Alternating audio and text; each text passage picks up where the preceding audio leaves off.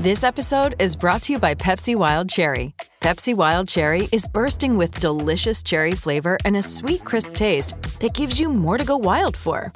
Getting wild may look different these days, but whether it's opting for a solo Friday binge watch or a big night out, everyone can indulge in their wild side with Pepsi Wild Cherry.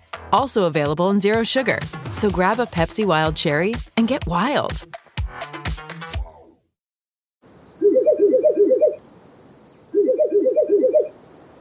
La libertà ti sta chiamando. Sono arrivati gli incentivi Jeep. Oggi sei libero di scegliere Jeep Avenger, il suburbano più compatto di sempre, in versione elettrica, ibrida e benzina, tutte alla stessa rata. Gli incentivi Jeep ti aspettano. Corri in concessionaria, ora. Info su jeepofficial.it. Pronto? La musica oggi è più ascoltata che mai, è presente ma è musica d'assenza per lo più, quella che puoi trovare facilmente, quindi le classifiche, il top rated, il cosiddetto algoritmo. È musica volta all'estraneamento, alla musicalità sterile, alla portata di tutti, cantabile, riproducibile. Questo processo porta allo screditamento dell'arte. E questo è vergognoso.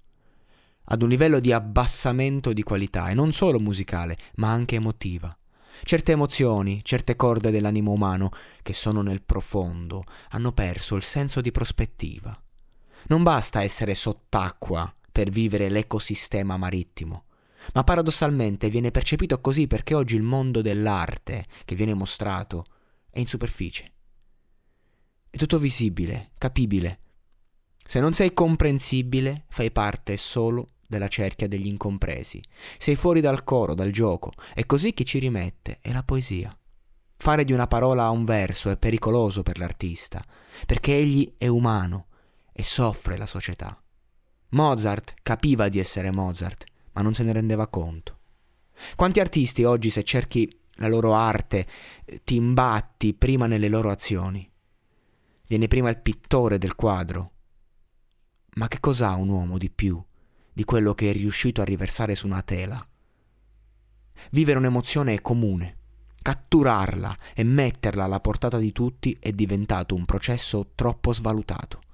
Può capire che due persone catturano la stessa emozione, ma chi dei due l'ha rapita?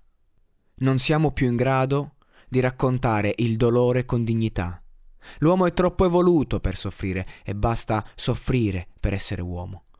Io non credo che un artista debba crogiolarsi nel dolore per essere tale, anzi è importante sapersi preservare da questo, ma senza dolore non c'è arte. Sia che tu ne racconti gli abissi, sia che tu sia in grado semplicemente di accarezzarlo. Non si tratta di aprire una voragine, si tratta di darci un piccolo spiraglio. Fa molto più il non visto e a maggior ragione è importante saper raccontare il poco che viene esposto per mostrare, sottrarre, sottrarre al punto da far rimanere poco o niente, per vivere la malinconia della creazione, non la tristezza. La tristezza è masochista, la malinconia è l'altra faccia della medaglia inespressa della felicità e non c'è l'una senza l'altra. Vedo tanta felicità stupida e poca malinconia efficace. Vedo tanta esaltazione che fugge dalla malinconia perché crede sia tristezza e invece no, è il processo della fuga che la trasforma in essa. Ovviamente ora sto parlando dell'uomo, del prodotto, del mestiere, il poeta poeta non ha scelta, il poeta vive la malinconia perenne e si rifugia nell'arte per pietà verso se stesso. La poesia non è un buon affare, la poesia si trova ai margini dell'inferno e nessuno sano di mente si prostrerebbe a cercarla se non si trovasse già lì. Per questo non si impara, la si studia, male, ma è pur sempre meglio che ignorarla.